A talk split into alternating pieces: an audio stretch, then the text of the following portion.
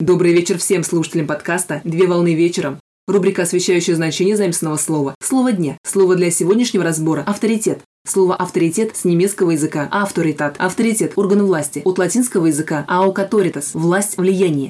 Авторитет – это общепризнанное влияние, которым пользуется группа или лицо в различных сферах жизнедеятельности, как правило, основанное на знаниях и опыте. В широком значении понятие «авторитет» представляет собой общепризнанную власть положения, в узком значении понятие «авторитет» представляет собой влияние какого-либо лица, основанное на занимаемой им должности, положении и существующем статусе, побуждающее уважение к лицу, в отличие от принуждения, базирующегося на реальном или символическом насилии, влияние авторитета основано на добровольном подчинении. Так, обязательным условием является легитимность источника авторитета, который основан на рациональной обоснованности законности, традициях и харизматичности лидера. Таким образом, авторитет основан на способности группы или лица направить, не прибегая к принуждению, мысли и поступки другого человека или людей.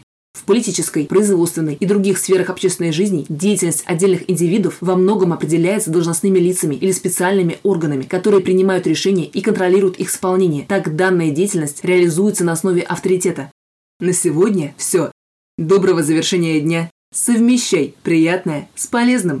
Данный материал подготовлен на основании информации из открытых источников сети интернет с использованием интернет-словаря иностранных слов.